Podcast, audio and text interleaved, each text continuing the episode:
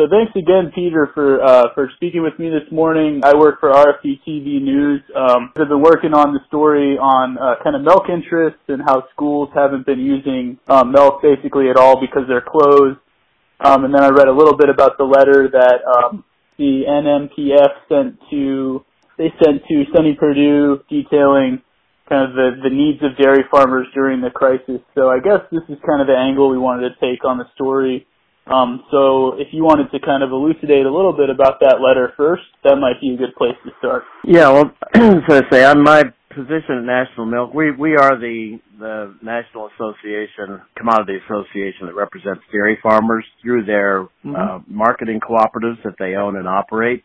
But basically, we uh, our interest is to seek policies both with the through the Congress and the administration that um, that are beneficial for dairy farmers. And um, dairy farmers have had a rough uh, over the last five years or so. A number of reasons have kept prices and earnings uh, depressed a bit more than normal, and we're starting to see that in terms of greater losses of, uh, of farm numbers. Uh, the end of last year was sort of looked like it was starting to do a turnaround, and that this year was going to be pretty good. But then, you know, this situation came out of nowhere, and uh, it's kind of put uh, put things back in a you know in a very um, you know in a much more troubled you know, outlook. There's no shortage of milk production. And I kind of look at it as an economist is what is the net demand effect? Clearly, there's going to, a lot of dairy products. Um, uh, particularly things like cheese that are very important in the dairy industry in terms of milk pricing are going to take a you know are, are going to see large drops in terms of food service. Food service industry supplies a substantial proportion of the cheese that Americans consume. In terms of milk, you're right. A lot of uh, milk is consumed through school programs, and that's obviously going to be um, uh, going to be reduced with schools uh, closing for an indeterminate period of time. On the other hand, we're going to, you know, people are going to continue to eat. They're just going to be eating in different ways until, you know, things get back to normal. Uh, people are eating a lot more at home. They're doing a lot more takeout, a lot of pickup. So for, um, for example, let's say with, with cheese, people are buying an awful lot more cheese, uh, now at retail. Uh, you're often seeing uh, basically cheese cheese sections being a lot barer than usual. The same thing with fluid milk. Um, those school children are now at home, and they're going to, in some cases, continue to consume milk. As you saw in our letter, we are urging, and, I'm, and it's my understanding that a lot of school systems are continuing to supply meals to at least those children that have had uh, cost-assisted meals through the school programs and that each of those meals is going to requ- be required to, to have a serving of milk with it. So there will continue to be some fluid milk consumption through school children through those school programs, but it's obviously going to be much reduced.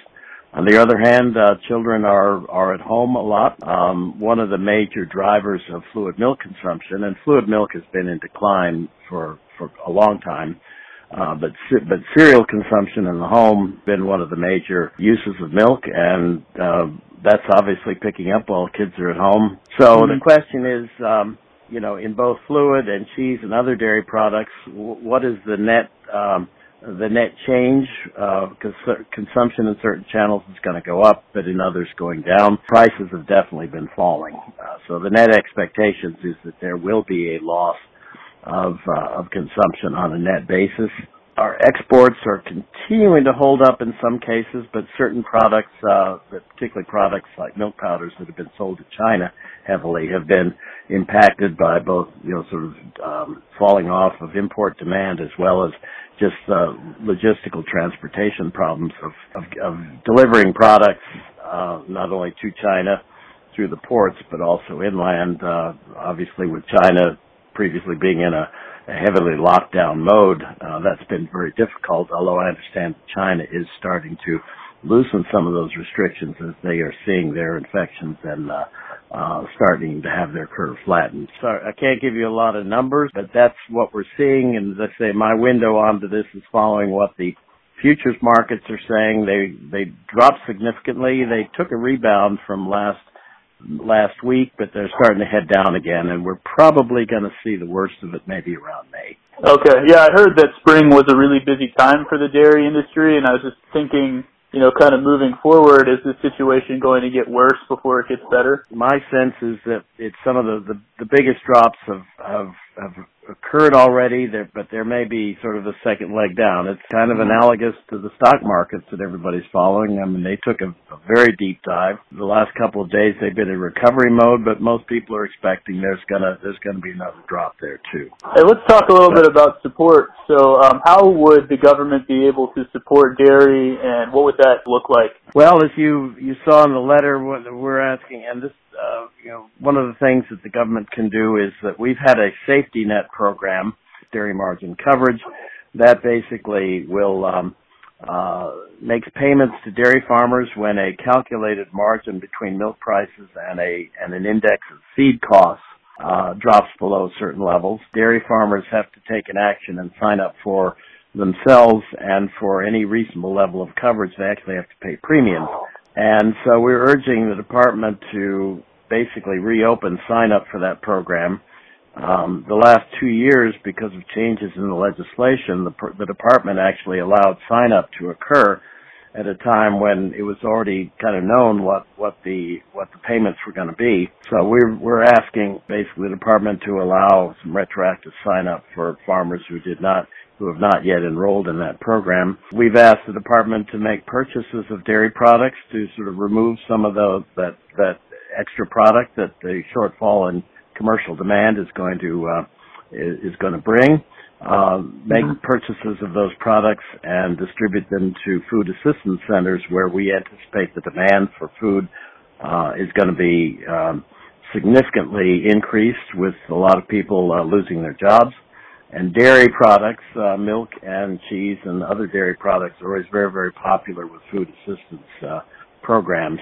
Uh, we've had those sorts of things before, uh, several instances when milk prices have gotten particularly low. Most recently, the uh, various trade assistance measures that the department has taken, that I'm sure you're familiar with, have, have mm-hmm. involved mm-hmm. not only direct payments to farmers, including dairy farmers, but they've also included purchases um, of dairy products and distribution to food assistance programs. And so the department has already been in the process of doing that and still are in some cases through the trade mitigation. This would just uh, be a request to continue that um, and maybe to, to increase it given the uh, given the you know the, the significantly uh, more negative outlook that um, dairy farmers are facing. Uh, I think one of the third things we'd ask for in the letter is is uh, some sort of compensation program for. We anticipate there may be disruptions in the in the basically in the marketing channels for milk, um, mm-hmm. including situations in which plants may be unusually full, and that um, it may be the most efficient thing for farmers just not to be able to to um, to to not deliver their milk because it would be sold basically at a loss. And so, if milk has to be dumped, uh, which it occasionally is during certain times of the years, that farmers would be compensated for that. Yeah, it wouldn't seem when you go to the grocery store that there is a shortage. I mean, the milk aisle is always empty, right? So it wouldn't seem that there's a demand for milk right now. Um, it seems kind of the other way around. Well, again, it comes down to sort of net demand. People um, uh, as you know, you've been reading widely, people are in a kind of a hoarding mode because they, you know, they're not sure what to expect. And, you know, we see this in the Washington D.C. area all the time when there's just a, uh, a forecast mm-hmm. of, a, of an unusual snowstorm or even a regular snowstorm. We start seeing a lot of, um, um, increased buying. Some would call it panic buying of, uh, of staples um, as you well, you know, it's gotten almost a, a name now, the toilet paper effect, because the you know, basically the toilet paper aisles of stores have been empty for some time now. But uh, um, you'll see canned goods in that category. You'll see eggs um, as, as well as dairy products, and so there is an increase in in basically retail purchasing that um, uh, will have sort of two components. Uh, first of all, if people are going to maybe overreact and overstock, then at some point in the future they're going to stop. But people, again, people are going to continue to eat. And uh, I expect that um, even beyond this initial surge of uh, retail purchases of cheese that have sort of emptied some of the cheese sections in, in supermarkets, we're going to see mm-hmm. continued uh, uh, you know, continued uh, higher than than usual levels of retail purchases. We're already starting to see that in certain in some of the numbers because uh, we can track retail purchases in a you know fair, almost a retail uh, real time basis. Uh, but again, that's going to just be counterbalanced by the fact that people are not consuming uh, cheese in um, in food service, you know, pizza restaurants, um, you know, hamburger restaurants and um, Mexican restaurants. I mean, basically, you know, almost every kind of food, fast food, or and even you know, fine casual uh, dining um, uses lots and lots of cheese. Somewhat, a little bit less than half of all cheese is consumed in food service in this country. Uh, are people going to? Yes, they're they're cleaning out the supermarkets, but they're they're not coming to the restaurants.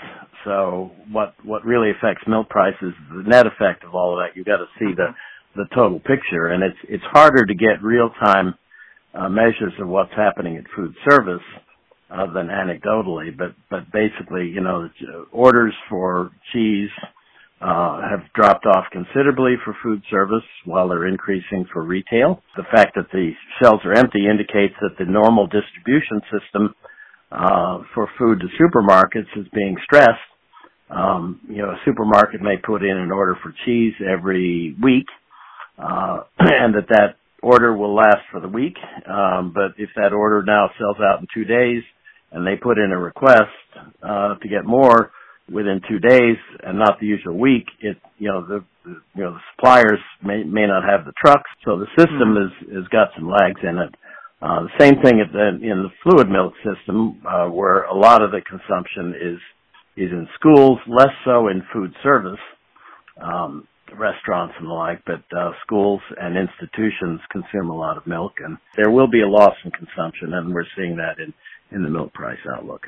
What do you think will be the effect of the letter uh, that was sent to Sonny Perdue? The department has been very responsive uh, times in the past. We are um, we are working very very hard to ensure that the uh, the funds available to the Department of Agriculture um, uh, that they're aware that uh, that that there's a significant need for um, uh, for assistance in the dairy sector. Well, I really appreciate uh, your time today, and you know, thanks for kind of breaking this down uh, for our audience. Uh, you know, they really appreciate it as well. Hope it's been helpful.